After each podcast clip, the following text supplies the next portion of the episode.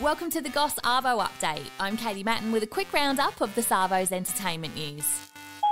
It's Friday, the 28th of January 2022. The Goss. The Goss. The goss. The goss. The goss. The Goss.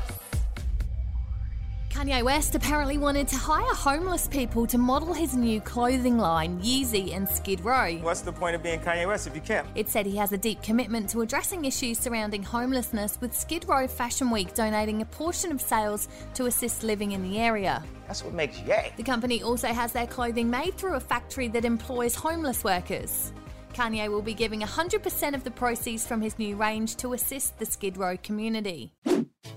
Mel C is writing an autobiography and will be revealing what it was like being part of the world's biggest girl band, the Spice Girls. I'm Jerry. Hello, I'm Emma. All right, I'm Melanie B. Hi, I'm Victoria. And I'm Melanie C. She'll open up about her mental health struggles, being diagnosed with depression and suffering an eating disorder. I'm a hard worker. I'm not afraid of hard work. I'm sporty, I'm fit. Bandmates Jerry Halliwell, Mel B, and Victoria Beckham have all written books, with Mel C's due out on September 15. Along with being a Spice Girl, I'm also a solo artist.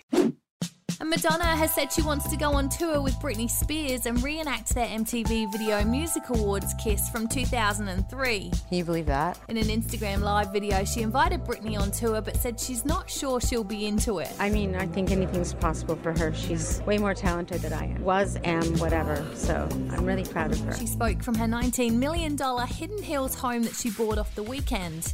It has seven bedrooms, nine bathrooms, a home theatre, basketball court, and gym. Follow us, like, rate, and subscribe wherever you get your podcasts, and that's the Goss Arvo update. See you again on Monday. A Podshape production.